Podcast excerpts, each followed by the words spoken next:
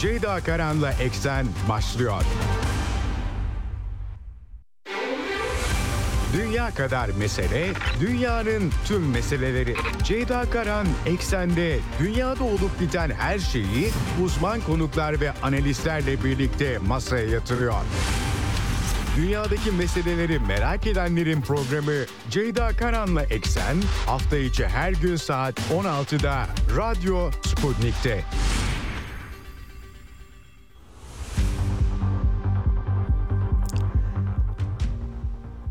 Eksenden merhabalar efendim. Bugün 30 Ekim 2023 günlerden pazartesi dünyadan haberlerle karşınızdayız. Bir haftaya daha başlıyoruz.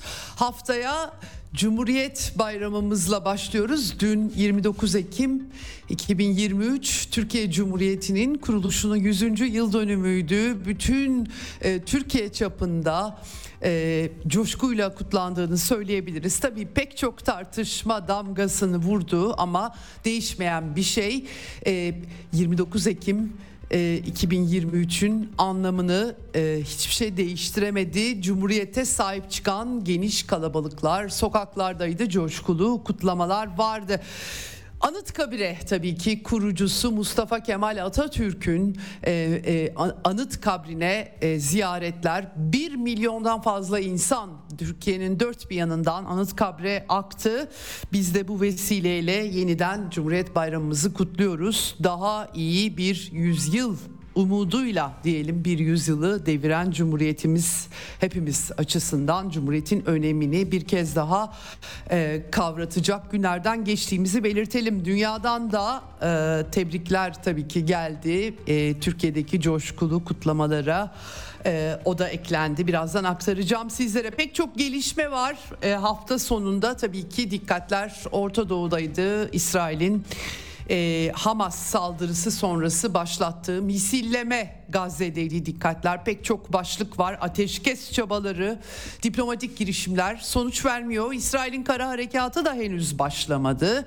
Ancak yavaş yavaş belki bizim benim de size dikkatinizi çekmeye çalıştığım gibi küçük küçük baskınlarla İsrail'in e, karadan hamleleri devam etti. Hafta sonunda da e, iletişim e, kesilmesi 7 Ekim'den sonra en büyük saldırılar, bombardımanlar Cuma günü gece gerçekleşti. Aktaracağım tepkiler de var tabii ki dünyanın dört bir yanından. Yine e, Türkiye Cumhuriyet Bayramı'nı kutlamaya hazırlanırken Cumhurbaşkanı'nın cumartesi günü düzenlediği bir miting Gazze temalı İsrail'e Türkiye-İsrail ilişkileri epeydir zaten gergindi ama bir normalleşme vardı. Ee, burada da sıkıntılı bir başlık çıkmış gibi gözüküyor. Bugün programın son bölümünde hem e, genel durumu Orta Doğu'da ele alacağız hem de e, Türkiye-İsrail ilişkilerinde değerlendireceğiz konuğumla beraber. Ama ben size e, detaylarıyla aktarmaya çalışacağım. E, sahadan gelişmeleri e, e, hem Orta Doğu, Arapların tepkileri, İran'ın açıklamaları, Güvenlik Konseyi'nde Cuma günü akşam saatlerinde gerçekleşen genel kurulda, BM Genel Kurulu'nda dramatik oylamayı aktaracağım sizlere. Evet başlamadan hemen frekanslarımızı tekrar edelim. İstanbul'dan 97.8, Ankara'dan 96.2, İzmir 91, Bursa 101.4 ve Kocaeli'nden 90.2 karasal yayın frekanslarımız bunlar. Ee, buradan bizi dinleyebilirsiniz. Bunun dışında Radyo Sputnik'in, e, Sputnik web sitesinin hemen üzerindeki bantta radyomuzda var. Oradan canlı yayınları seçebilirsiniz. Türkiye'nin her yerinden dinleyebilirsiniz. Yine e, cep telefonu uygulaması aynı şekilde ve Telegram hesabından hem canlı yayını hem de arkadaşlarım kayıtları koyuyorlar. Daha sonra dünyada ne oldu ne bitti merak ederseniz bizi dinleyebilirsiniz Telegram üzerinden de. Diyelim başlayalım Eksene. Dünya kadar mesele, dünyanın tüm meseleleri. Ceyda Karan Eksen'de dünyada olup biten her şeyi uzman konuklar ve analistlerle birlikte masaya yatırıyor. Dünyadaki meseleleri merak edenlerin programı Ceyda Karan'la Eksen hafta içi her gün saat 16'da Radyo Sputnik'te.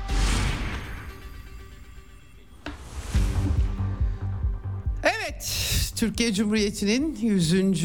yılı, 100. yaş günü e, yurdumuz çapında insanlar, yurttaşların sokaklara dökülmesiyle kutlandı. Tabii ki e, siyasi eleştirilerin eksik olmadığı kutlama törenlerini değiştiremedi bu eleştiriler, tartışmalar. E, bundan 100 yıl önce bir bağımsızlık savaşı, kurtuluş savaşı verdi Türk halkı ve bir ulus devlet örgütlenmesi içerisinde e, hepimizin daha iyi yaşaması için, bilim için, aydınlanma için Cumhuriyetin önemi bir kez daha hatırlandı. Laiklik aynı şekilde ne kadar önem taşıdığı bir kez daha hatırlandı. Yorumlar yapıldı, kutlamalar, konserler, büyük bir coşku devam da ediyor. Cumhuriyet e, herhalde bu haftaya da damgasını vuracak Türkiye'de. Yurt dışından da ilgiyle takip edildiği tebrik mesajları tabii ki devlet düzeyinde verildi. Ama bunun dışında e, pek çok örnek vermek gerekirse Hindistan'da e, Kutup Minar bu Yeni Delhi'de e, e, e UNESCO e, miras, dünya mirasında yer alan ünlü minarede Türk bayrağının renkleriyle e, renklerini yansıttılar. Buradan uzaya çıktı e, Rus kozmonot Oleg e, Artemyev'in de aynı şekilde e, ki kendisinin epey bir takipçisi de var. Uzay istasyonunda, uluslararası uzay istasyonunda Türkiye Cumhuriyeti'nin 100. doğum gününü, yaş gününü, e, yılını, 100. yılını, yıl dönümünü kutladı. E, açıklamalar yayınlandı pek çok ülkeden e, Arap dünyasından, Arap şeyhliklerinden, monarşilerinden ki Türkiye Cumhuriyeti kendi bölgesinde çağdaşlaşma yolunda Cumhuriyet devrimleriyle birlikte en önemli e, olgulardan birisi, olaylardan birisi Orta Doğu'dan Türkiye'yi ayıran e, önemli nitelikler e, Kurtuluş Savaşı, Bağımsızlık Savaşı, anti-emperyalizm e, dünyaya ve bölgeye mal olmuş bir cumhuriyet tesis edildi bundan 100 yıl önce.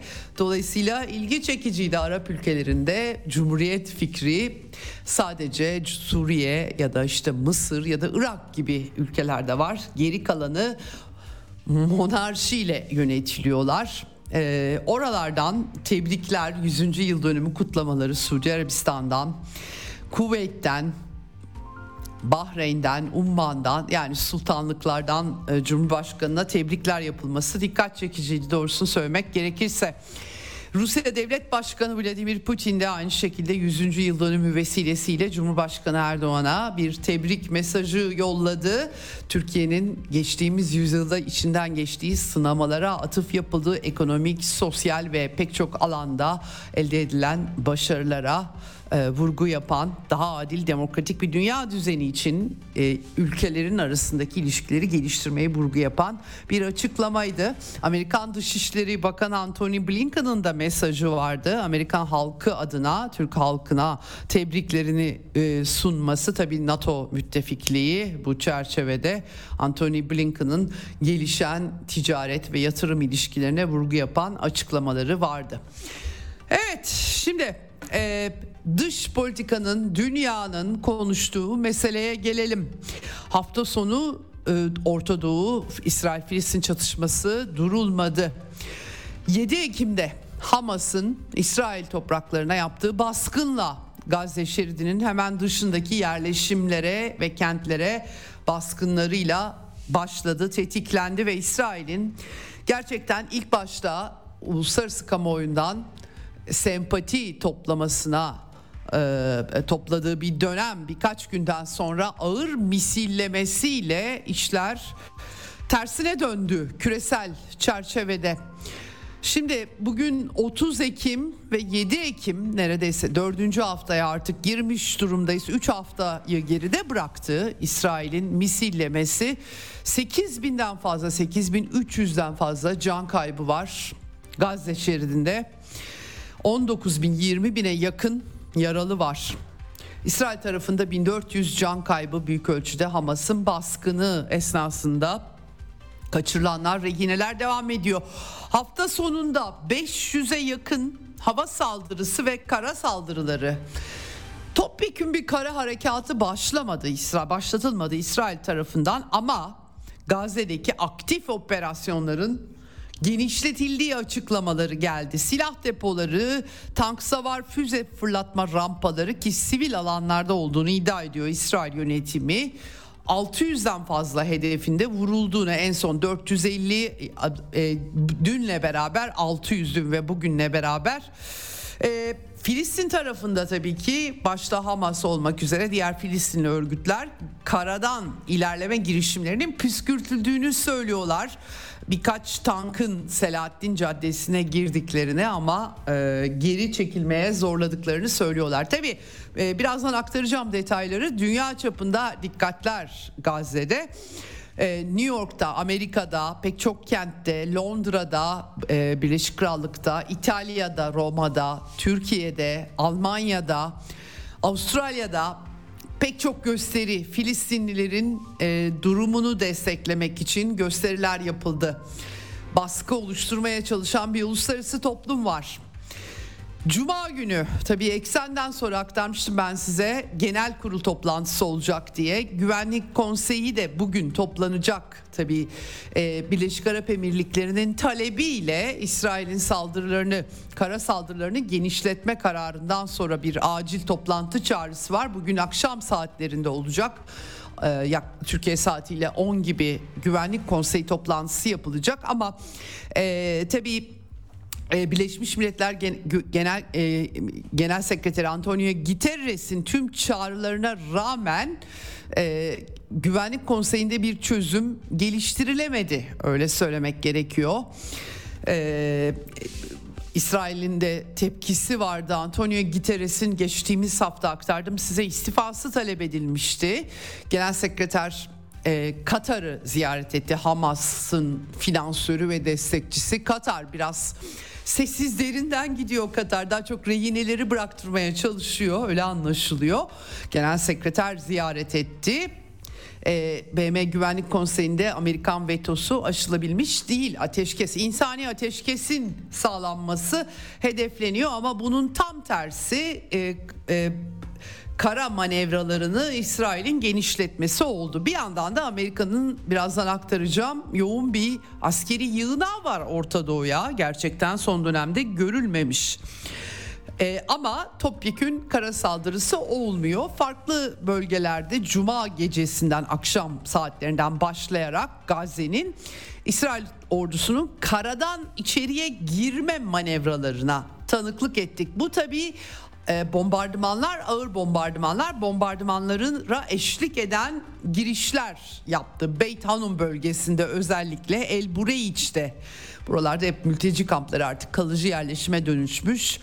E, fakat tabii başarısız olduğu ve ağır kayıplar verdiği yolunda bir takım videolar da yayınlanıyor. İsrail ordusunun kara harekatının tuzak olarak da Hamas'ın tuzağı olarak da nitelendirildiğini görüyoruz. E, yeraltı ve tünellerle e, ilgili. Tabii e, kent savaşı herkesin tartışması kara harekatı eli kulağında denildi başladı başlayacak denildi. Bir türlü 3 haftada gelemedi. Onun yerine küçük baskınlar. Benim size aslında ilk haftadan itibaren e, dile getirdiğim e, girişimler diyebiliriz bütün bunlara. E, tabii e, bir takım yerlere o kadar ağır bombardıman var ki bu daha ziyade sivil kayıplara yol açıyor. Ne kadar Hamas'a verdirilen askeri kayıpların tam olarak boyutlarını kimse bilmiyor. Bu tüneller, yeraltı sığınakları e, biraz bununla da alakalı topyekun bir kara harekatı da başlatabilmiş değil İsrail yönetimi. İşte Amerika'nın yığınağının beklediği anla, beklendiği anlaşılıyor. Joe Biden'ın ziyaretinden sonra başlayabilir denmişti ama onun üzerinden de neredeyse bir 10 gün geçti. Yine başlamadı. Hafta sonunda önce enteresan bir girişim oldu İsrail tarafından gerçekten. Gazze'de sabit hatlar, cep telefonu hatları, internet tamamen kestiler bütün hatları. Filistin Telekomünikasyon Şirketi açıkladı. Ee, öyle ki Birleşmiş Milletler örgütleri içeride yardım örgütleri çalışıyor. Onlar dış dünya ile bütün bağlantıların kesildiğini açıkladılar. Sağlık çalışanları ile iletişim kuramıyoruz dediler. Kızılaç aynı şekilde açıklama yaptı ve Büyük tepki oldu tabii ki. İçerideki olup bitenleri insanların görememesi, engel de olamadığı bir şekilde görüntüler dışarıya artık uydu şeyleri herhalde kullanılıyor. Yansıdı tüm dünyaya ve pazar günü e, Gazze'de iletişim ve internet kademeli olarak geri döndük. E, Filistin'in telekomünikasyon şirketi Caval'ın açıklaması bu yönde oldu. Yani biz tabii ki onlar da onarım yapıyorlar ama büyük ölçüde İsrail bunu kapatabilecek güçte. E, bu noktada hemen bu konu tartışma yarattı tabii Amerikalı bir üst düzey yetkili Amerikan medyasına. E, tekrar açılması gerektiği konusunu açıkça belirttik. Yani Amerikalılar İsrail'e istediklerini yaptırabiliyorlar anlamına geliyor tabii ki bu konuda. Çünkü bütün dünyadan tepkiler yağdı. İnsanlık suçudur iletişimin kesilmesi şeklinde Filistin'den e, aynı şekilde Mısırlılar biz elimizden gelen yardımı yapacağız dediler ama e, ona gerek kalmadan geri gelmiş gibi gözüküyor iletişim. Yani tabii çok göze giren bir şey iletişim hatlarını kestiğiniz zaman bütün dünya o zaman burada bir şey dönüyor diyecek. Dolayısıyla bu süreçteki tartışmalarda hemen zaten tepkiler Elon Musk ünlü e, X'in sahibi Tesla'nın SpaceX'in CEO'su Elon Musk üzerinden de bir tartışma yaşandı. Çünkü kendisi e, X platformu üzerine eski Twitter üzerinden Birleşmiş Milletleri ve uluslararası alanda tanınan diğer yardım gruplarını destekleyeceğiz. Starlink'i çalıştıracağız diye bir açıklama yaptı. Yapınca daha da dikkatler bu iletişimin kesilmesine çevrildi. Tabi İsrailler biz Musk'ın bütün şirketleriyle Starlink hizmeti sunan bağlantımızı SpaceX'le keseceğiz diye bir açıklama yaptılar. Elon Musk gerçekten enteresan bir karakter. Amerika'nın ve Batı dünyasının savaşlarını eleştirmesiyle tanıyoruz. Son dönemde kendisini dünyanın en zenginlerinden bir tanesi. Ee, o, o kadar bu Starlink ile ilgili tartışmalar sırasında sadece bunu paylaşmakla yetinmedi Elon Musk. Aynı zamanda İran'ı tabii bütün dikkatler Amerika'nın yığınağıyla birlikte Amerika'daki neokonların İran'ı hedef almasına çevrilmişken Amerikan üslerinin fotoğrafını paylaştı böyle İran etrafında ve İran savaş istiyor. Bakın e, ülkelerini bizim askeri üslerin ne kadar yakınına koymuşlar diye bir ironi yaptı. e, hatta e, Dimitri Medvedev Rusya Güvenlik Konseyi Başkan Yardımcısı da bununla dalga geçmiş. Buna Rusya'yı da eklemek lazım, unutmamak lazım diye. Çünkü Amerikan üsleri genellikle başkalarının topraklarını çerçevelemekle, e, çevrelemekle meşgul. İran ve Rusya da bundan azade değil elbette. Velhasıl e, enteresandı, ironikti yani İran bizim dibimizde değil biz İran'ı çevrelemiş durumdayız diyen bir Elon Musk çıktı.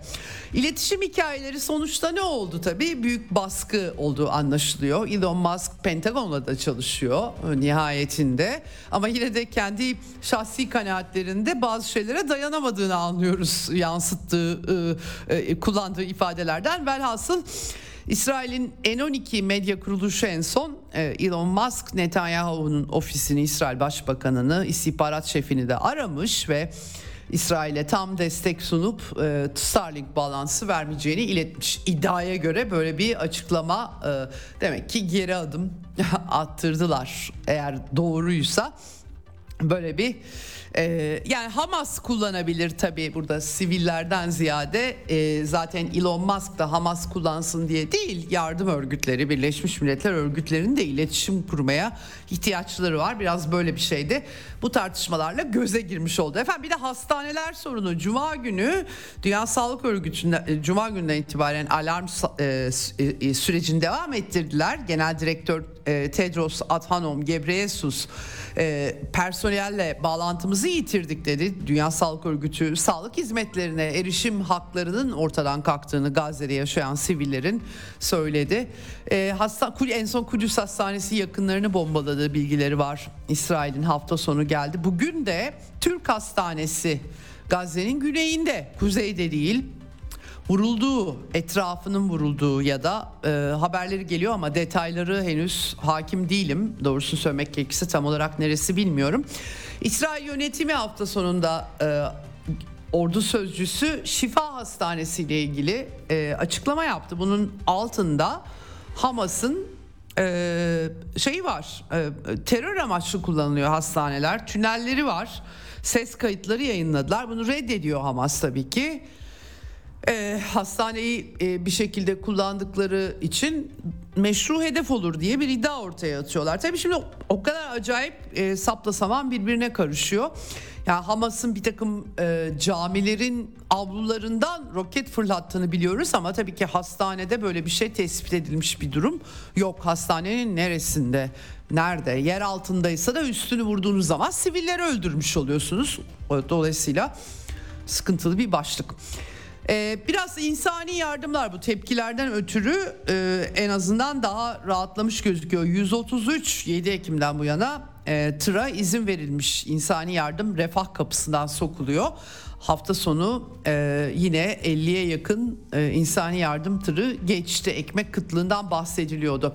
Tabii bütün bunlar e, BM Genel Kurulu'ndaki tartışmaların ardından gerçekleşti. Antonio Guterres herkes sorumluluğunu yerine getirmeli, tarih hepimizi yargılıyor diye bir açıklama yaptı Cuma akşamı ve insani yardım sisteminin çökmek üzere olduğunu söyledi. Genel kurul Cuma akşamı toplandı ve e, acil, kalıcı ve sürekli bir insani ateşkes çağrısı Ürdün hazırladı. 50'den fazla ülke, Türkiye, Rusya gibi ülkeler de katıldılar buna ama bu genel kurul tabii ki 193 üyeli. 45 çekimser 14 hayır tabi Amerikan cephesi ve Batı cephesi hayır dedi ateşkese. Bu ateşkes tasarısı Ürdün hazırladı ama Rusya'nın aslında güvenlik konseyine sunduğu tasarının benzeri. Ee, ve e, daha ziyade politize etmemek hedef Hamas'ı kınamadığı için diye itiraz getiriyorlar. Çünkü Hamas'ı kınadığınız zaman iş daha tırnak içerisinde siyasileşiyor, politize oluyor. O yüzden siviller için e, ateşkesin ihtiyacı ve altyapı siviller ve altyapının korunması temalı artı ayrım gözetmeyen saldırıların ve her türlü şiddetin reddi e, rehinelerin bırakılması yine insani tema e, olduğu için ve ayrıca da İsrail'in e, Gazze halkını Gazze'den sürmemesi gerektiği bu da Arapların talebi e, tahliye ta, talimatını geri alması. Kanada bir takım değişiklikler önerdi reddedildi. Tabi e, an, anlaşılan genel kuruldaki hava tamamen insani temalı bir e, fikrin 120 ülke çünkü 193 ülkeden 120'si destek verdi. Aslında Güvenlik Konseyi'ne Rusya'nın sunduğu tasarının ruhunu yansıtan genel kuruldan geçti efendim böyle diyebiliriz ama e, Amerika Birleşik Devletleri işte Avusturya, Avusturya, Hırvatistan, Çekya, Macaristan, İsrail, Mikronezya, Nauru gibi küçük ada devletleri, Paraguay bunlar reddettiler. Çekimser kalanlar da var tabii ki.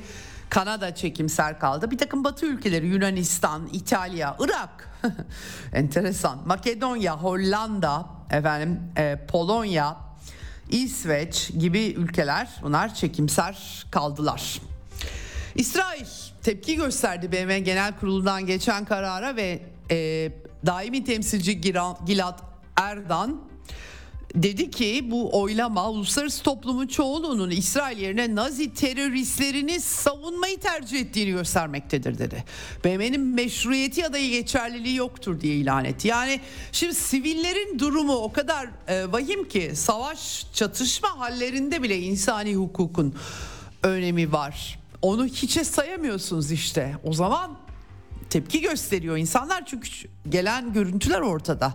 Yani bu kamuoyunun fikrini değiştirmek çok zor. Hakikaten çok zorlu bir seçenek. Bu arada İsrail'in Hamas'ı yok etmekten bahsediyor ama saldırılarında bir takım Hamas yetkililerinin öldüğü yolunda haberler var. Ama bir Hamas komutanını öldürmek için eğer siz 500 kişiyi öldürüyorsanız o zaman o zaman e, işte böyle bir e, BM Genel Kurulu'nda böyle bir tablo çıkıyor ortaya. Alçakça çağrı dedi İsrailler. Ama e, yani açıkçası çok acayip. Ben hep e, Ukrayna çok başka bir e, dosya evet. Ama Ukrayna'da böyle şeyler olmadı.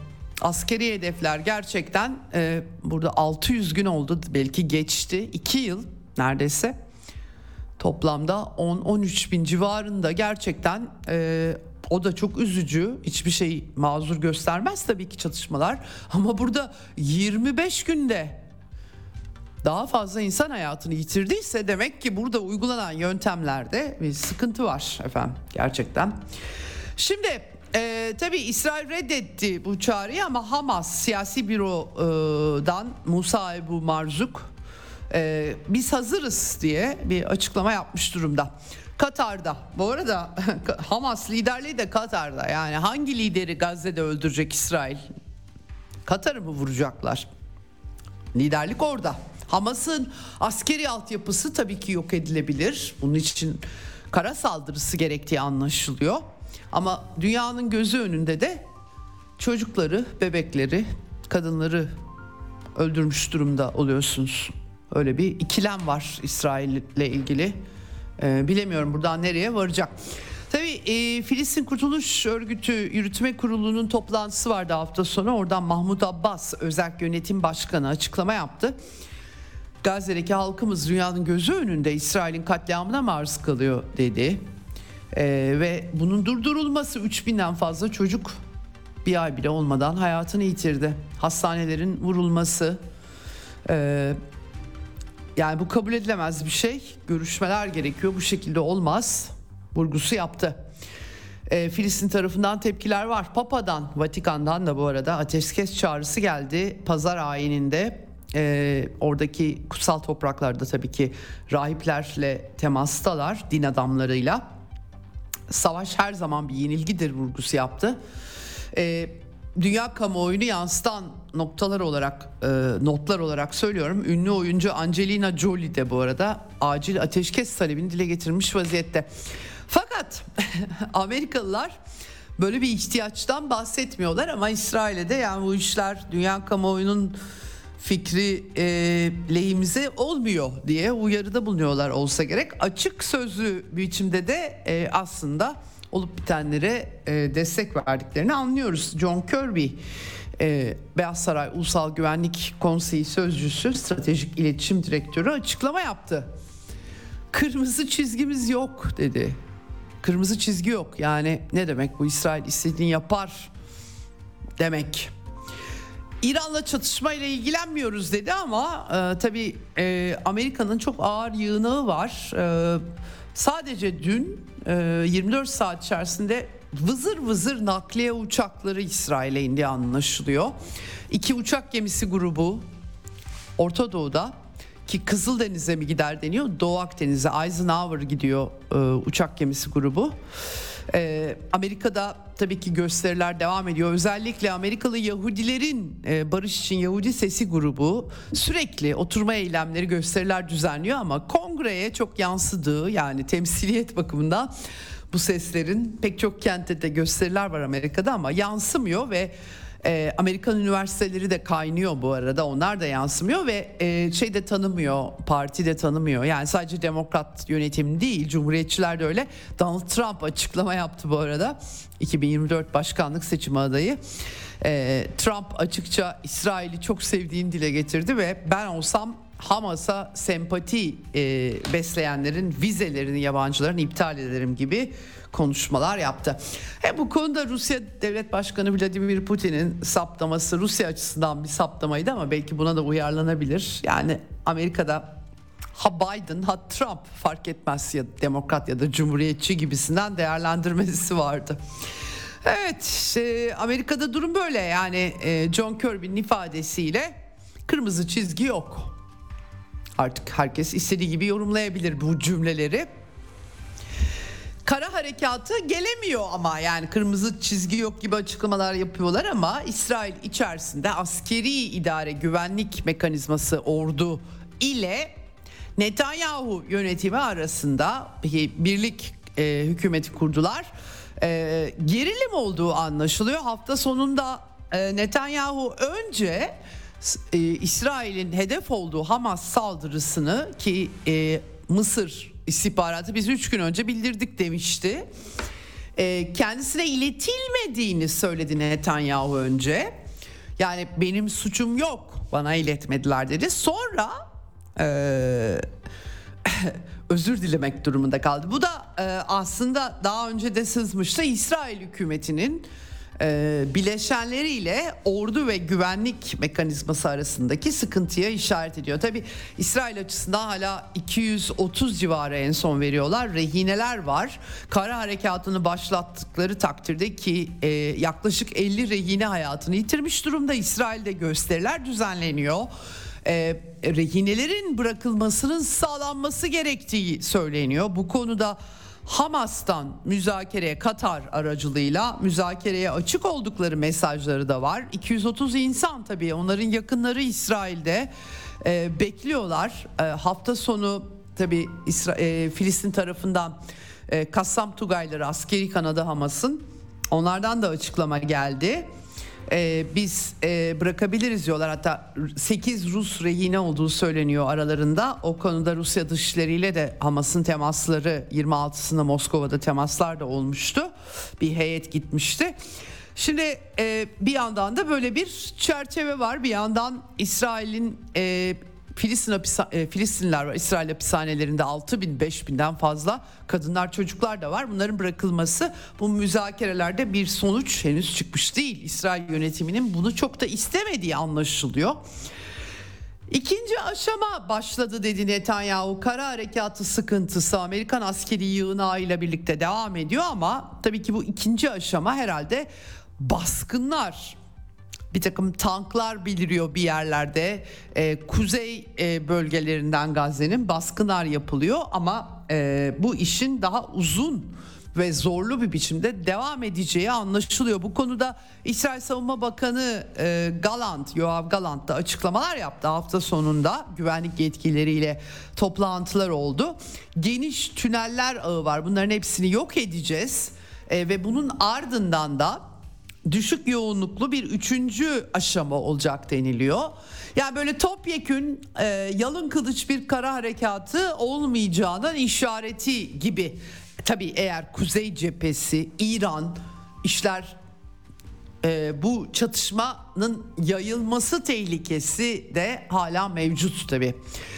Şimdi cumartesi günü İsrail ordu sözcüsü yine açıklamalar yaptı. Daniel Hagari arka arkaya pazar günü de tekrarladı ve acil askeri tavsiyedir. Güvenliğiniz için Gazze'nin kuzeyinde yaşayanlar geçici olarak güneye taşınmaya çağırıyoruz. Geri dönebileceksiniz dedi. Ee, pazar günü tekrarladı. Ee, orada güvenli bölgelerde su, yiyecek, insani yardım da var. Kuzeyde kalmayın ama işte oradan hala refah sınırından Mısır'a Filistinlileri boca etme niyetleri olduğu görüşü var. En azından Arap ülkeleri belli ki yansıtmaları aktardım ben size geçtiğimiz iki hafta içerisinde Mısır'dan ve Ürdün'den bu konuda açıklamalar net olarak yapıldı. Demek ki Amerikalılar şu Filistinlileri alıp Sina'ya ya da e, işte Suudi Arabistan'dan da bahsediliyor. Yerleştirin dediler ve Araplar bunu açıkça reddetti. Ürdün'le Mısır kırmızı çizgimizdir Gazze'liler Gazze'de kalmalı diyorlar. İşte onları e, kuzeyde yoğunlaştığı için İsrail'de kuzeyi temizlemek için güneye e, gitsin istiyor siviller. Fakat onlar da gitmiyorlar. Ağır bombardımana rağmen öyle anlaşılıyor. Ne kadar geçti o da belli değil çatışmalarda İsrail baskınları şeklini almış durumda. Son belki 3-4 gündür 5 gündür bu şekilde. Fakat orada da püskürtülüyorlar öyle anlaşılıyor. Ga, e, Filistin tarafından Kassam Tugayları örneğin hafta sonunda Beit Lahiya'da e, düşman güçlerini püskürttük diye açıklama yaptılar. Gazze'ye girmeye çalışan kuzeybatı bölgelerinden ayrıca yine bir Erez bölgesi yine kuzeyde e, kuzeybatıda buraları e, tanklar bir kısım tankların da yok edildiği iddiaları bazı görüntülerde yayınlandı. E, durum bu şekilde. Kuzey hattı da hafta sonu boyunca gergindi doğrusunu söylemek gerekirse.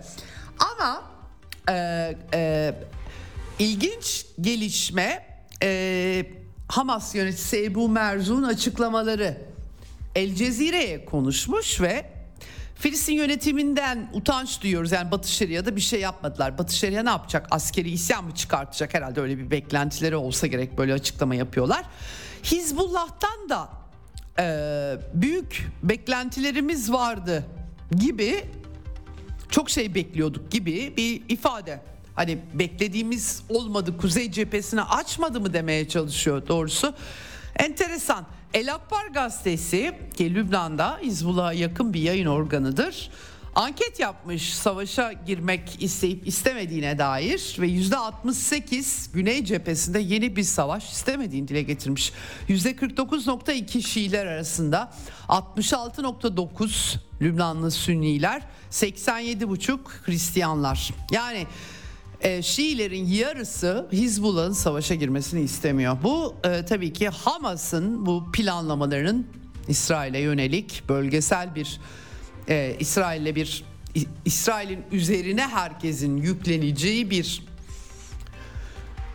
çatışmayı çok da e, olasılığı daha doğrusu daha azaltıyor. Nasrallah'a dikkatler çevrilmiş vaziyette bu bağlamda. Nasrallah da çok konuşan bir isim değil. Şimdi e, tabii ki bütün bunlar sınır bölgesinde hafta sonunda İHA'lı saldırılar, çeşitli e, yani roketler atıldı, füzeler atıldı, İHA'lar atıldı, karşılıklı mevziler vuruldu. E, Hizbullah 34 savaşçısını kaybetmiş gözüküyor e, ama e, işi çok da büyütmüyorlar. Aynı şekilde Suriye ayağında da e, bir takım saldırılar oldu. Deirezol bölgesinde Amerikan üstüne saldırılar e, devam etti. Dera'da Suriye'nin güney hattında İsrail'in askeri mevzilere saldırıları oldu. Fakat dediğim gibi henüz tabii e, bir şey yok. E, Rusya da alarmda Suriye bağlamında tabii ki hatta e, yeni bir takım askerlerin gittiği yolunda iddialar da var. Ben resmi açıklama görmedim ama muhtemelen Suriye'deki Rusya varlıkları çünkü çok zaten e, e, IŞİD'i yenilgiye uğrattığından beri Suriye ordusu ve Rusya Federasyonu e, azalmıştı e, askeri birliklerin sayısı. Tam rakam bilemiyorum ama bir takım iddialar var. Şimdi e, tabii İran tatbikatı vardı geçen hafta. İşin İran ayağı 1402 iktidar tatbikatı diye e, burada pek çok e, e, e, birlik füze topçu, hava, piyade, e, hava indirme, elektronik harp birliklerinin tatbikatları olmuştu. E, İran'dan askeri cephede onlar da işte Amerika'nın e, uçak gemisi gruplarıyla caydırıcı güç İran'a burada mesaj veriliyor tabi. Ona yanıt veriyorlar. Genelkurmay Başkanı Bagheri'nin İran'ın açıklaması var Muhammed Bagheri'nin. Enteresan şeyler söylemiş. Gazze'de yeraltı tünellerinde arabayla yolculuk yapılabiliyor. 400 kilometreden daha uzun tüneller. Bakın 400 kilometre acayip bir şey. Yani topu topu 40 kilometre e, kuzeyden güneye e, bir şey çizdiğinizde 12 kilometre 6 kilometre en öyle bir şerit Gazze hakikaten çok acayip yeraltı tünelleri. Bagheri'nin ifadesiyle 400 kilometreden uzun bir ucu Gazze şeridi ile İsrail arasında dikenli tellerin arkasında diğer ucu Gazze şeridinde diyor. yani ilginç bir açıklama tabii İran'dan gelmesi. İsrail'in tüneller söylemini de onaylayan belki bir anlamda da bakın bu tünellerle o kadar kolay başa çıkamazsınız mı demek istiyor tabii. O da enteresan. Fakat İran'ın hafta sonu yaptığı açıklamalar daha krizi teskin etmeye yönelikti desek yeridir aslında. İran Dışişleri Bakanı Hüseyin Emir Abdullahiyan e, BM toplantıları için New York'a gitmişti. O vesileyle Bloomberg'e bizim Suriye'de Irak'taki Şii grupların saldırılarıyla İran'ın doğrudan bir bağlantısı yok. Bağımsız olarak hareket ediyorlar dedi. E, ama bir yandan da bakın e, hani parmakları da tetikte yani biz bilemeyiz tabii ne yapacaklarını gibisinden. Biz çatışmanın yayılmasını istemiyoruz dedi İran e, Dışişleri Bakanı. E, temasları da devam ediyor. Katar, Suudi Arabistan Dışişleri Bakanlarıyla görüşmelerde bulundu Abdullahiyan hafta sonunda. İran Cumhurbaşkanı İbrahim Reisi aynı şekilde açıklama yaptı. El Cezire'ye konuştu o da. E, Amerikan yönetiminin e, e, İsrail'e e, çok geniş destek verdiğini ama e, kimsenin Filistinlere destek vermesi istemediğini söyledi e, ve e, kırmızı çizgileri aşan bir tavır sergiliyor e, dedi kendisi. Ama öte yandan dediğim gibi e, Hüseyin e, Emir Abdullahiyan CNN'e de konuşmuş en son. Orta Doğu'da çatışmanın büyümesinden yana değiliz biz karşıyız buna diyor özetle. İran'la ilişkilendirilmesi kanıt da sunulmuyor. Yanlış vurgusu yapıyor. Ee, tabii e, dikkat çekici Hizbullah ol, Hizbullah'ın e, e, kamuoyu yoklamaları, Hizbullah'ın tavrı, İran'ın tavrı en azından bölgesel savaş riskini birazcık şu an için alevlenir mi bilmiyorum ama azaltan bir durum var. Joe Biden e, bu arada e, mektup yazdı e, Temsilciler Kongre, Temsilciler Meclisi ve Senato geçici başkanına. E, burada e, gerekli e, görürsek Amerikan güçleri vurur diyor bu mektupta özetle. Benim anayasal yetkim var yani Suriye ve Lübnan'ı daha çok Suriye tabi burada tokadı yiyen Amerika'dan her seferinde Lübnan'ı çok fazla karıştırmak istemiyorlar. Arap dünyasını daha etkileyecek ya da belki de İsrail Lübnan ayağını üstlenir diye mi düşünüyorlar onu bilemiyorum ama daha çok Suriye ile bağlantılı Amerikan güçleri ile bağlantılı bir mektup diyebiliriz buna.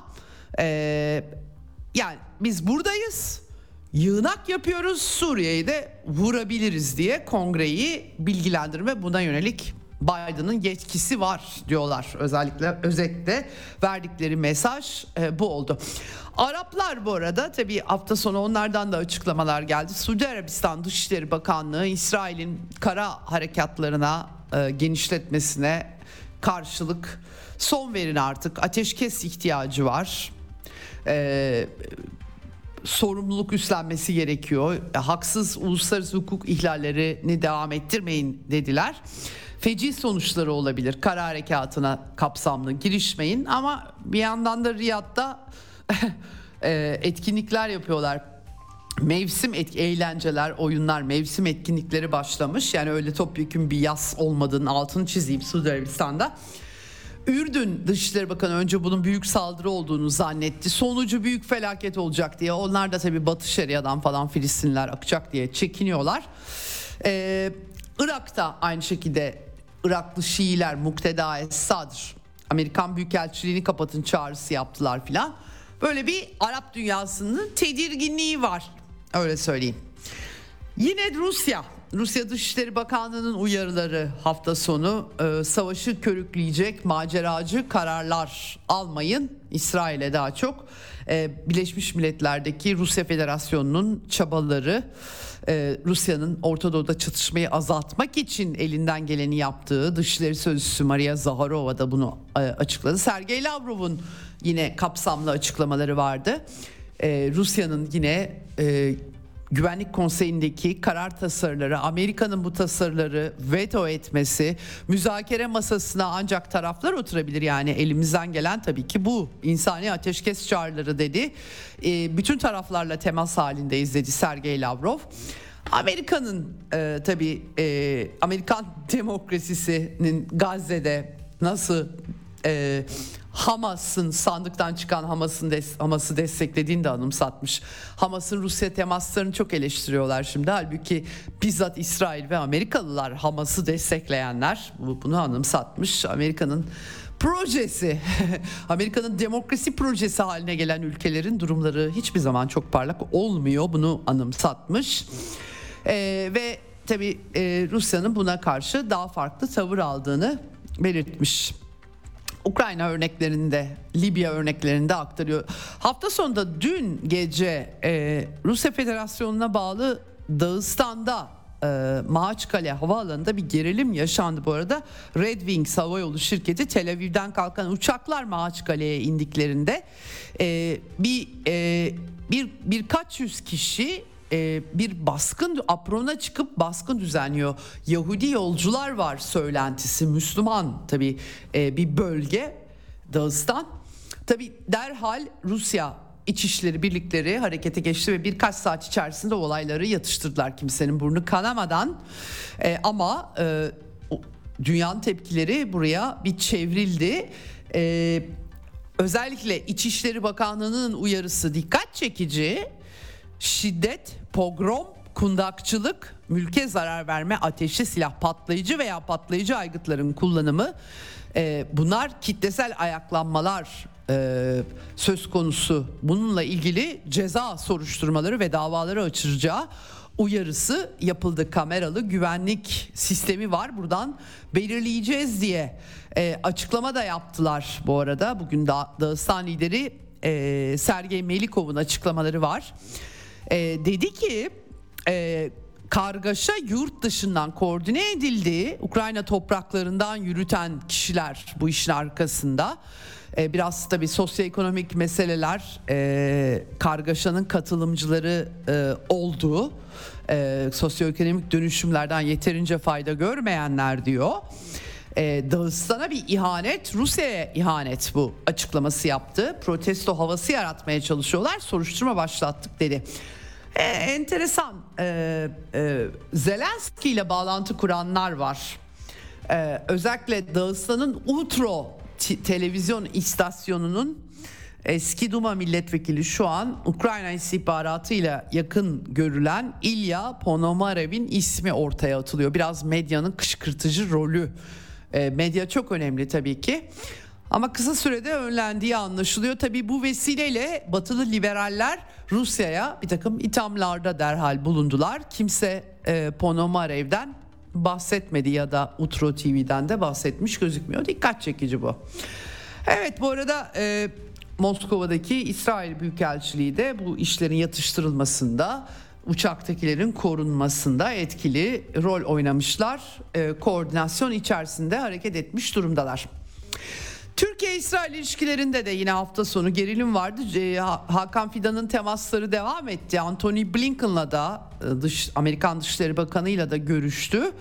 E, garantörlük talepleri, sivillere yönelik saldırılar vurgusu e, bunlar e, tekrarlandı. E, NATO'nun genişleme sürecini de görüşmüşler İsveç'in üyeliğini Anthony Blinken'la.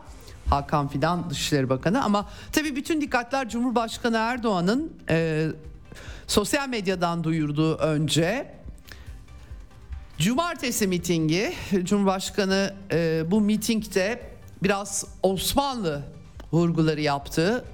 O topraklarda e, Türkiye'nin e, tıpkı Edirne neyse Üsküp'te, Kırklareli neyse Selanik'te, Mardin neyse Musul'da Gazze'de vatan toprağının ayrılmaz parçasıydı dedi. Nereden nereye geldik dedi. E, tabii yani Türkiye ulus devlet kurdu artık bu topraklar. O imparatorluk o tarihi geçmiş. Cumhurbaşkanı ama e, bu geçmişi anarak bir konuşma yaptı. Ey Batı yeni bir hilal haçlı mücadelesi mi estirmek istiyorsunuz dedi. Tabi haçlı hilal mücadelesi estirmenin önlenmesi bu krizin bir din çatışması olmadığını yani Müslümanlar ve Yahudiler arasında bir çatışma olmadığının altını kalın harflerle çizmekle mümkün. Siz eğer Kudüs ve Filistin meselesini Müslümanlık meselesi ki %20-25'i Hristiyanlardan oluşuyor Filistinlilerin. Eğer bunu Müslümanlık meselesi olarak görürseniz o zaman hakikaten Hilal Haçlı işine dönüşmesi işten bile olmaz. Demek ki bunlardan e, ya da Osmanlı atıflarından uzak duymak durmakta fayda var. 20. yüzyıl ulus devletler aşaması artık imparatorluk falan yok ortada. Evet e, tabii Cumhurbaşkanı e, pek çok cümlesi var. E, ve e, özellikle de tabii Amerika Birleşik Devletleri'ne sert eleştirisi var. E, İsrail ile ilgili e, İsrail yönetimine aynı zamanda geçmişte bize sığınmıştınız yine bize sığınacaksınız tarzı açıklamaları da var Cumhurbaşkanı'nın. bize kulak verin e, dedi. Savaş suçları İsrail'in savaş suçlarını gündeme taşıyacağını söyledi. Sizi dünyaya ilan edeceğiz. Bunu hazırlığı içerisindeyiz. E, tabii yeni normalleşmeye başlamış ilişkiler iyice gelir, gerildi. Yine e, İsrail Dışişleri Bakanı Eli Cohen'in diplomatları geri dönme talimatı verdiği söyleniyor. Büyükelçi zaten dönmüştü güvenlikle ilgili ama diğer diplomatları da kapsadığını anlıyorum. E, bu arada yani zaten çoğu gitti diye açıklama yaptılar. Fakat Dışişleri Bakanlığı'ndan bir yetkili bir yandan tabii İsrail'den de Cumhurbaşkanı Erdoğan'ın sözlerine tepkiler var. Ee, İkvancı Hamas terörünü desteklemekle itham ettiler. Buna yanıt verildi. İftira ve medsetsiz iddiaları reddediyoruz dedi Dışişleri Bakanlığı. Fakat diğer yandan da bugün e, Ankara'da bir dışişleri yetkilisi e, da, e, İsrail ile ilgili diplomatik bir kaynak geri dönüşü olmayan bir noktaya ulaştırmayı amaçlamıyoruz diye bir açıklama yapmış. Zulmün bitmesi ve sivil meseleye dikkat çektiklerini söylemiş. Ee, Cumhurbaşkanının diğer yandan da savaş suçlusu ilan etme niyeti de sorulunca bu tabi e, delil ve gerçekler toplanmakta diye de bir açıklama yapmış durumda. Şimdi son bölümde konuğumla da konuşacağım bu iş nereye gidiyor diye. Sadece Türkiye değil tabii ki bütün dünyada İsrail'in Gazze'de ayrım gözetmeksizin e, bu işe girişmesi, misillemeye girişmesi her ne kadar askeri hedefleri seçiyorum dese de tablonun ortada olması her yerde infial yaratıyor. Avrupa'da da öyle. Joseph Borrell Avrupa Birliği'nin bahçıvanı insani yardım için geçici ateşkes, geçicisi kal- kalıcı niye demiyorlar onu anlamıyorum. Durdurma falan gibi şeyler kullanıyorlar. Ee, Müslüman nüfuslu ülkelerde daha büyük gerilim oluyor. Fransa'da da e, yasaklamışlardı Filistin'e destek gösterilerini. Paris'te çok büyük katılımlı, çok geniş katılımlı mitingler yapıldı. Londra'da yapıldı. Bütün Avrupa kentlerinde. E, Fransa'da özellikle çok geniş bir Müslüman nüfus var. Macron dolayısıyla AB Liderler Zirvesi sonrası yaptığı ateşkes çağrılarını tekrarladı birkaç kere üst üste. İnsani yardım koalisyonu oluşturmaya çalıştıklarını söyledi.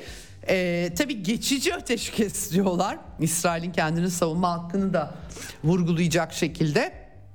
Ama e, e, e, Batı Şeria'da da Yahudi yerleşimciler özellikle dindar olanların saldırıları var. İsrail, e, Filis, Fransa Dışişleri Bakanlığı bunlara da dikkat çeken bir açıklama yayınladı. Pek çok yerde Belçika'da, Londra'da, gösteriler yapılıyor. Fransa biraz daha ayrıksı bir duruş sergiliyor Avrupa ülkeleri içerisinde. Ee, Britanya ya da Almanya gibi değil. Londra'da 100 binden fazla insanın yürüdüğü söyleniyor bu arada. İşçi Partisi e, birbirine girmiş durumda. İşçi Partisi lideri Keir Starmer İsrail destekçisi bir pozisyonda ama bazı belediye başkanları Londra ve Manchester gibi kentlerin onlar daha farklı yaklaşıyorlar. Yine İskoçya, İskoçya'nın başında da Müslüman Hamza Yusuf var ve akrabaları Gazze'de onu biliyoruz. Kayınvalidesi Elizabeth Nakla'nın videoları yansımıştı. O da daha kaç çocuğun ölmesi gerekiyor diye sordu. Dolayısıyla Avrupa'da da böyle bir sıkıntılı bir durum var. Ee, Hollanda'nın aşırı sağcı liderlerinden Gert Wilders tabi sokaklarda namaz kılıyorlar Filistin'e destek gösteriyle namaz birbirine girmiş durumda. O da demiş ki cami değil sokaklarımız. Başbakan olsam hepsini tutuklardım. Böyle din çatışmasına bu işin dini karakterini vurgulamak din çatışması talep etmek anlamına geliyor. Çok açık. O yüzden Filistin halkının Filistinli Arapların %20-25'inin Hristiyan olduğunu da unutmadan bu işi din çatışmasından çıkarmanın yolunu bulmak lazım söylemde. Ee, bir kere daha altın çiziyorum.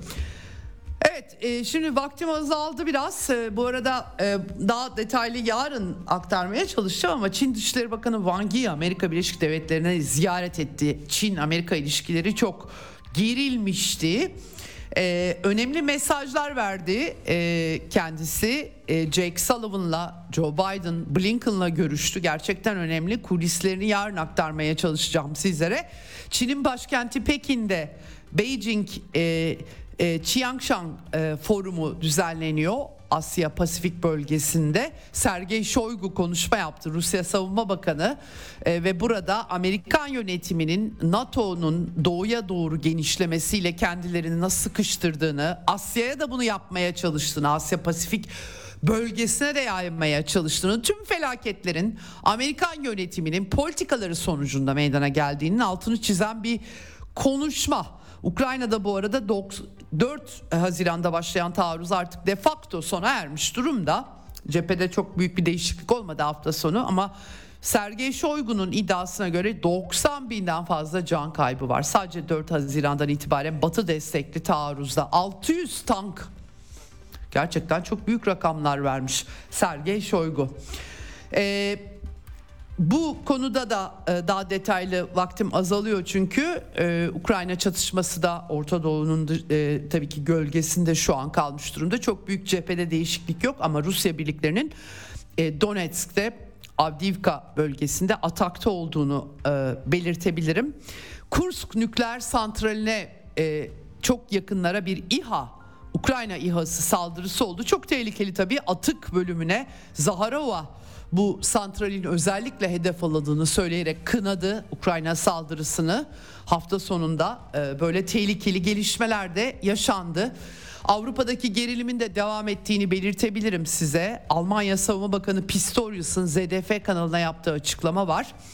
Avrupa savaşa hazırlıklı olmalı diye dünya büyük bir gerilim içerisinde efendim. Orta Doğu değil sadece. Dolayısıyla daha detaylı bir biçimde bu hafta bu gerilimleri de size aktarmaya çalışacağım.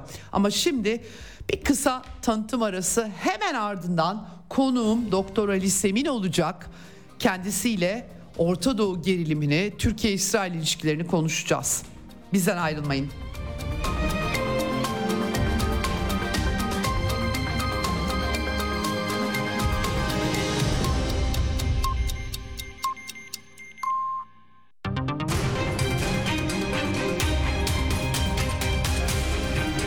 Radyo Sputnik. Anlatılmayanları anlatıyoruz.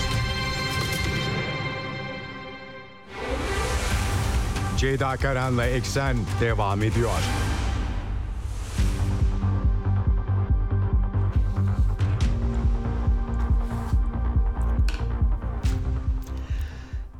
Evet, Eksen'in son bölümüne geldik. Şimdi e, telefon hattımızın diğer ucunda Doktor Ali Semin var. İstanbul Gelişim Üniversitesi öğretim üyesi ve aynı zamanda Orta Doğu, Avrasya ve Asya Pasifik Platformu ODAP'ın kurucu direktörü. Hoş geldiniz yayınımıza.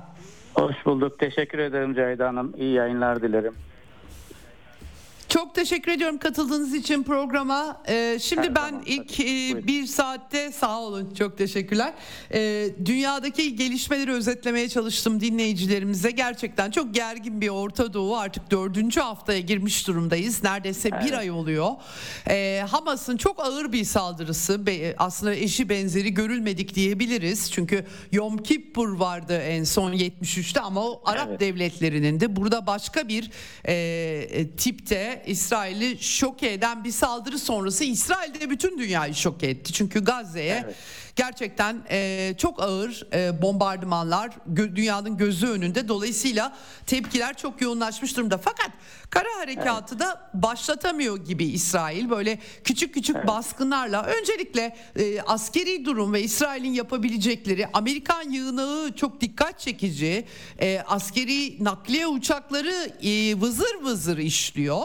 Ee, evet. bir, bir savaşa mı hazırlanılıyor? Biraz sanki e, insani durumun vahimleşmesi nedeniyle dünyanın tepkileri genel kurulda oylama yapılan oylamada 120 ülkenin evet. İsrail'e ateşkes çağrısı yapması üzerine Amerikalılar sanki biraz böyle ortalığı yatıştırdılar gibi bir resim var. Ne dersiniz? Yoksa evet. yeniden ufacık bir şeyle yeniden alevlenebilir mi? Geçici bir şey mi? E, son durumu nasıl değerlendiriyorsunuz? Hemen böyle başlayayım. Şimdi Ceyda Hanım öncelikle teşekkür ederim davetiniz için.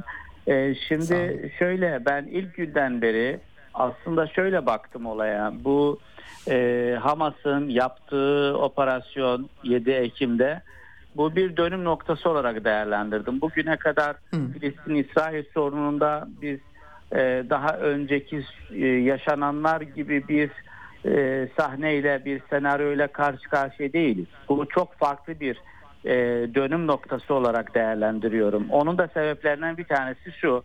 Daha önceki savaşlar bilindiği üzere Arap dünyası için e, Filistin meselesi vardı. Filistin sorunu vardı ve e, doğrudan Arap ülkeleri anında e, hem destek veriyorlardı hem savaşa girebiliyorlardı ordularıyla siyasi e, bağlantılarıyla hatta biliyorsunuz e, 1973 yılı e, çok önemli bir dönüm noktası. Hem İsrail'i e, İsrail'e karşı Araplar bir kazanım elde etti. Aynı zamanda da e, İsrail'e destek veren uluslararası topluma karşı da biliyorsunuz e, petrol e, krizi yaşandı. Şimdi bugün hı hı. bugünkü sahneye baktığımızda bir kere Arap dünyası, İslam dünyası eskisi gibi değil. Maalesef e, bir birliktelik yok. E, bir liderlik sorunu var. Halen devam ediyor. En azından e, önceki çatışmalarda, savaşlarda, Filistin-İsrail savaşında e, Arap liderleri vardı. Yani bir tane Hı-hı. lider değil, rakip olan Arap liderleri vardı. Bu Saddam Hüseyin'den tutun Cemal Abdülnasır'a kadar yani bir sürü e, Enver Sadat gibi, Kaddafi gibi isimler vardı. Ama bugün baktığımızda maalesef Arap dünyasında lider yok. Yani hı hı. E, en azından 4-5 liderden az önce bahsettiğim gibi o, o zamanlar bugün o liderlerden de e, bahsedemiyoruz maalesef. Onun için e, Filistin-İsrail sorunu olsun, uluslararası toplum olsun farklı bir boyutta. Az önce siz e, çok ilginç bir e, konuya da değindiniz soru olarak. 120 Genel Kurul, Birleşmiş Milletler Genel Kurulu üyesi ateşkes ilan etti diyorsunuz. E, tabii genel kurul biliyorsunuz Birleşmiş Milletler'in bağlayıcı değil. E, biz bırakalım evet, bu bağlayıcı tabii. olmayan e, genel kurulu bağlayıcı olan e, Birleşmiş Milletler Güvenlik Konseyi kararlarını ihlal eden bir İsrail'den de bahsediyoruz. Onun evet. için e, burada mesela şu anda en yakın şeyi söyleyeyim en önemli konulardan bir tanesi 1967'de bilindiği üzere e, İsrail'e e, İsrail'le e, ilgili Filistin'le ilgili Birleşmiş Milletler Güvenlik Konseyi'nin e, 242 nolu kararı var. Bunu da İsrail evet. ihlal ediyor. Şimdi bütün bunları değerlendirdiğimizde e, bu çatışmaların e, çok farklı bir boyutta olduğunu e, düşünüyorum. Bir kere İsrail üstünlüğü ilk günden beri ayın 7'sinden beri şöyle tutmaya çalıştı. Bir savaş ilan etti, intikam ilan etti ve kara harekatı dahil bütün seçenekler e, sunmaya çalıştı e, çatışmak için, savaş için. Şimdi uluslararası topluma baktığımızda hem bölgesel hem küresel anlamda daha çok e, İsrail aman e, kara harekatı yapmasın, e, dünya hı hı. kara harekatı yapmasın diye e, İsrail'i ikna etmeye çalışırken İsrail zaten hava saldırılarını bugün 10 bine yakın insanın hayatını kaybettiği bu saldırılarda bunu meşrulaştırdı uluslararası toplum. Bu en hmm. e, sorunlardan bir tanesidir diye düşünüyorum. Yani aslında hmm. İsrail'in kapasitesini az çok biliyoruz. E, askeri yapısını e, zaten ilk günden belliydi. E, 300, 360 bin yedek e, asker çağrısında bulundu. İhtiyacı var demek ki ordusu yetersizdir demek ki bir çatışma için. Bunu dünya evet. anlamamış gibi yaptı. Aman yapma dediler. Hem zaman kazanıyor. Şimdi niye kara harekat yok? Üç tane temel sebebi var. Birincisi rehineler meselesi biliyorsunuz. Ee, hı hı. Bu rehineler e, e şu ana kadar 230'dan fazla olduğu söyleniyor ama e, şunun altını çizmek istiyorum. Rehinelerin içinde eğer ki yabancı ülkelerin vatandaşları olmamış olsaydı belki İsrail bunu hı. göze alıp kendi vatandaşlarını bile e, ki bunu söylüyorlar. Hı. Bazılarına katılmıyorum. Bazı yorumlar e, yorumcular var. Diyorlar ki işte İsrail e, burada sivilleri katlediyorsa kendi e, sivillerini mi vurmayacak ya da oradaki İsrailleri mi düşünecek? Evet düşünecek. Bir tane İsrailli için e, İsrail askeri için 2011 yılında 1027 Filistinliyi serbest bırakmıştı tutukladığı Filistinli. Şimdi E, e, İsrail için kendi vatandaşları elbette önemli ama şimdi e, bu rehineler meselesi uluslararası soruna dönüşecek. Mesela Amerikalıların 13 tane Amerikalı var şu anda rehineler e, içerisinde. Açıklananlara göre söylüyorum bunu. E, evet. mesela bu rehinelere bir şey oldu. İsrail kara harekatı yaptı farz edelim. Bunlara bir şey olduğu zaman Amerikalılara e, 2024'te bunun faturasını Biden ödeyecek. Yani demokratlar Hı-hı. ödeyecek Amerika Birleşik Devletleri'de. Belki bunu çok fazla gündem yapmıyorlar ama bunun da bir hesabı var elbette ki. İkinci nokta e, bu savaş şu anda bu saldırılarla beraber İsrail'in her ne kadar dozunu arttırmış olsa da maalesef e, uluslararası toplum ve Arap dünyasında da belli ülkeler bunun bir e, İsrail-Hamas savaşı olarak görüyorlar çatışması. Bir Filistin-İsrail hmm. çatışması olarak görmüyorlar. Bir kara harekatı o zaman bunu neye dönüştürür? Bir Filistin-İsrail çatışmasına dönüştürür. E, üçüncü hmm. faktör bana göre bu da şu.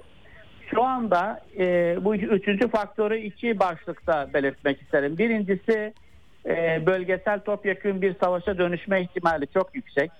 E, bunu hı üç cepheden bahsedebiliriz. İşte e, kuzeyi e, e, Filistin, e, Gazze yani diğer tarafta e, e, e, Lübnan var, Lübnan'ın güneyi var. Diğer tarafta baktığımızda e, Suriye var. Üç cepheden bahsediyoruz ve bunun daha ne kadar yayılacağı ikinci maddede de şunu söyleyebilirim.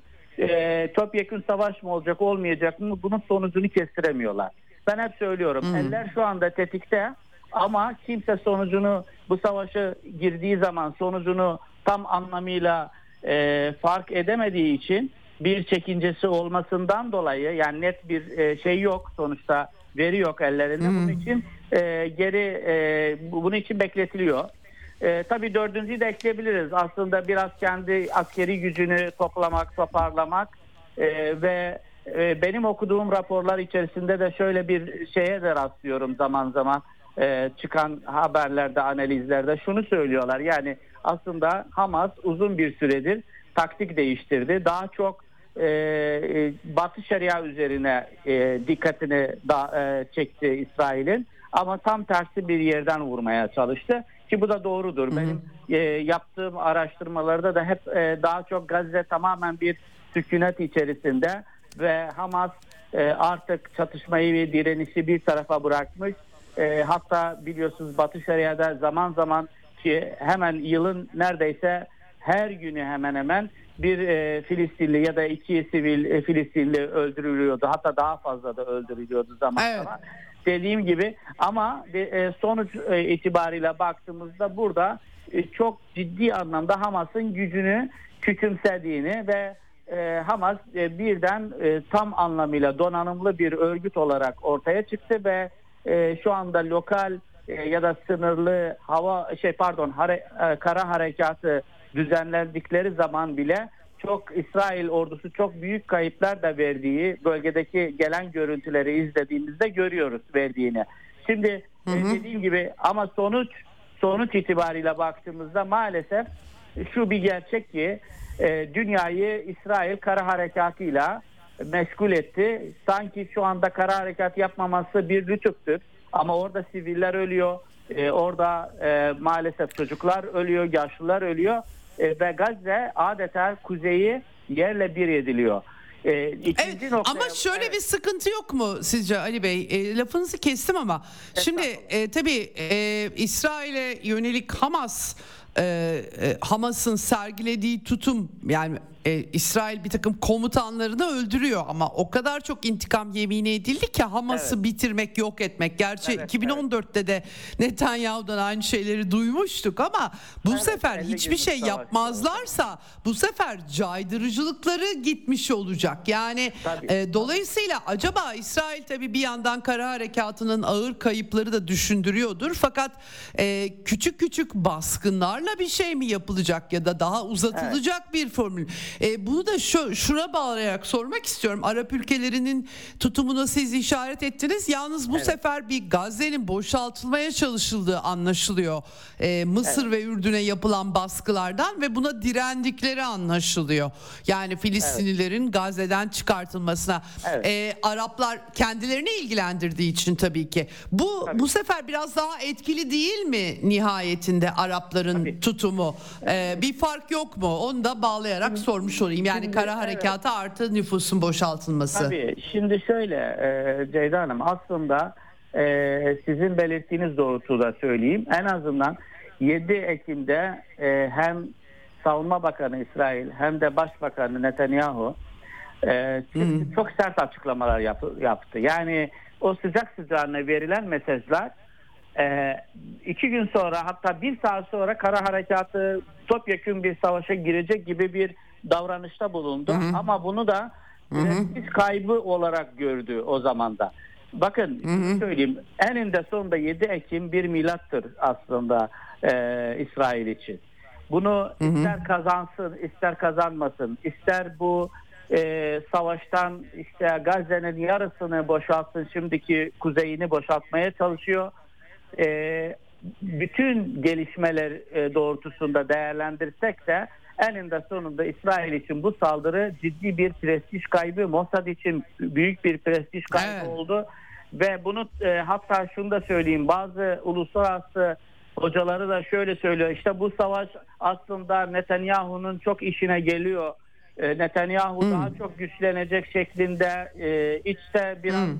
sıkıntılar vardı, işte krizler vardı bu yargı reformuyla ilgili. Ben hiç öyle düşünmüyorum. Bir Orta Doğu çalışanı olarak söyleyeyim size. Yıllarım verdim bu alana Evet. ama şunu söyleyeyim. Asıl faturayı biz şu anda bakın bu bir çatışma, bir savaş alanıdır. Ve şu anda bizim konuştuğumuz sadece saldırılardır. Bu saldırılar bittikten sonra neden söylüyorum İsrail için ciddi anlamda bir prestij kaybıdır. Bunun faturası sadece ve sadece Gazze'nin kuzeyindeki sivillere değil. Aynı zamanda şunu altını çizmek isterim. Ordu içerisindeki e, önemli rütbeli askerlere Mossad'a e, Netanyahu'nun kendisinin siyasi kariyerine çok ciddi anlamda faturalar çıkarılacak. Şimdiden ki ben ilk günden dedim bu çatışma, bu operasyon sonucunda e, Netanyahu çok büyük a, anlamda zarar görecek siyasi kariyeri. Biliyorsunuz e, son günlerde de İsrail'de ciddi anlamda Netanyahu'ya bir tepki var. Özellikle rehine e, e, ailelerinden. E, işte alın Netanyahu'yu verin e, bizim çocuklarımızı rehinelere diye bağıran bir e, İsrail kamuoyu var. Yani sonuçta e, İsrail'in iç dinamiği ve iç güvenlik e, sorunları çok derin olduğunu gösterdi bize bu operasyon. Hiçbir şey yapmasak bile tabii bu e, Hamas'ın yaptığı doğru mu değil mi tartışılır ama dediğim gibi e, bu ciddi anlamda yıllardır Mossad yaptığınız zaman sizin kaç saat uyuduğunuzu biliyor gibi davranışlar Evet. işte, e, böyle toplumsal e, mühendislik yaparak işte efsaneleştirilen bir Mossad vardı. Bunun ne kadar Evet. e, o- e, boş olduğunu ya da e, bu istihbarat biliminin ne kadar güçsüz olduğunu da her zaman güçlü olmadığını en azından söyleyeyim. E, gösterdi. gösterdi. Çünkü bir de şey var. E, iki tane tarih daha söyleyeyim. Bu ilk değil. Yani Mossad'ın istihbarat boşluğuna düşmesi ilk değil. 73'te de aynı şekilde ki o zaman Enver Sadat e, Mısır başkanıydı. O zaman e, Enver Sadat'ın komutanlığında yapılan bir e, şey vardı, hareket vardı. Bu dediğiniz e, Yom Kippur e, şey, har- e, şey, sav- e, savaşı 73 e, savaşı. Yani daha Evet. sonra 2006'da Hizbullah'ın yaptığı saldırıları hatırlayın. O da ciddi bir Mossad boşluğu, e, boşluğu, istihbarat boşluğuydu. E, en son yapılan üçüncü kezdir Mossad aslında darbe yiyor. E, onun için böyle Mossad sanki haberi varmış bunu yaptı. Hiçbir istihbarat, ben hep ilk günden söylüyorum. Hiçbir istihbarat böylesi bir olaya 1400 kişi sivilin hayatını kaybetmesine, bu kadar rehinenin alınmasına, e, prestijinin yerle bir edilmesine göz yumamaz. Göz yuman bir istihbarat kurumuysa o zaman devlete ihanetle suçlanması gerekiyor. Onun için Evet. böyle efsane yok e, e, bunlar anlaşma yapmışlar e, e, ne diyorlar dönüşüklü dövüş gibi olduğunu söylerler. Bunlar hepsi aslında uluslararası sistem de bunu kabul etmez. Amerika Birleşik Devletleri'nin de prestiji burada gitti aslında. Evet, Yani evet. bu kadar CIA ile Mossad konuşuluyor, işbirliği var. İşte e, şunu da söylüyorlar işte e, CIA bunu biliyordu ama Biden e, Netanyahu'yu işte cezalandırsın diye e, bunu yaptı. Böyle bir şey. Yani bu efsane bir e, komplo teorinin Evet. ötesine çıkıyoruz biz bu konuda. Evet o biraz tuhaf. Peki şimdi Evet. e, biraz da Türkiye-İsrail sormak istiyorum size. Çünkü Evet, e, Türkiye 7 Ekim'de tabii Hamas'ın da e, saldırısı etkili oldu ama Türk Dışişleri Bakanlığı'nın yaptığı açıklama olsun. Daha sonra Dışişleri Bakanı Hakan Fidan'ın yaptığı açıklamalar olsun. Türkiye daha temkinli bir tavır aldı. Fakat tabii İsrail'in misillemesinin ağırlaşması işleri değiştirdi ve e, Evet. biraz da Arap dünyasında Cumhurbaşkanı Erdoğan'a karşı e, e, kaşlar kalktı zannedersem. E, Cumhurbaşkanı sonunda bir miting düzenledi ve çok ağır cümleler kurdu. E, ve yine normalleşme başladığı yere mi dönüyor diye bir soru çıkıyor ortaya. E, Ne oluyor Türkiye-İsrail ilişkilerinde arası, Türkiye-İsrail arasındaki ilişkilerde sizce? Şimdi Ceyda Hanım aslında şuydu. Ben bu mitingi şöyle görüyorum. Bir e, Türkiye'nin tavrı zaten başından beri itidal çağrısıydı biliyorsunuz. Bunu Türkiye Evet. yaptı, dünyada birçok ülkede yaptı. Çin yaptı, Evet. Rusya yaptı. Hatta size şunu da söyleyeyim, Suudi Arabistan gibi e, işte Ürdün gibi başlangıç böyleydi. Ama İsrail dozunu kaçırdı. Yani şimdi şöyle bir şey var. Karşınızda bir orduyla çatışmıyorsunuz. Siz sivilleri, çocukları öldürüyorsunuz. Resmen bu sivil soykırımıdır aslında.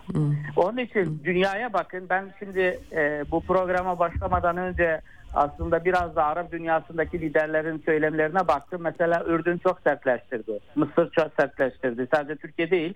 Onda altını çizeyim. Diğer Arap ülkeler de artık sertleşmeye başladı e, şeylerini, e, üsluplarını, diplomatik Evet. dillerini. Ama Türkiye biraz daha bu şeye kadar, e, mitinge kadar biraz daha diplomatik sertti. Yani diplomatik anlamda bir sertliği vardı. Şimdi bu Filistin mitingi, Büyük Filistin mitingi İstanbul'da yapılmasının e, ve bu kadar e, e, insanın katılması. Şimdi şöyle bir şey vardı. Yani İsrail şunu düşünüyordu. Bu siyaset sadece e, işte AK Parti hükümetinin siyaseti gibi görüyordu. Ya da Arap dünyası. İşte, e, bu e, bu Hamas'a sahip çıkmadır. İşte bu Hamas'la Türkiye ilişkileri, Katar'la Türkiye ilişkileri bağlamında değerlendireler değerlendireler var. Ama şu var. E, Türkiye bu şeyde e, Büyük Filistin mitinginde aslında Türk kamuoyunun da hassasiyetini göstermeye çalıştı. Yani sadece ve sadece bir hükümet politikası değil.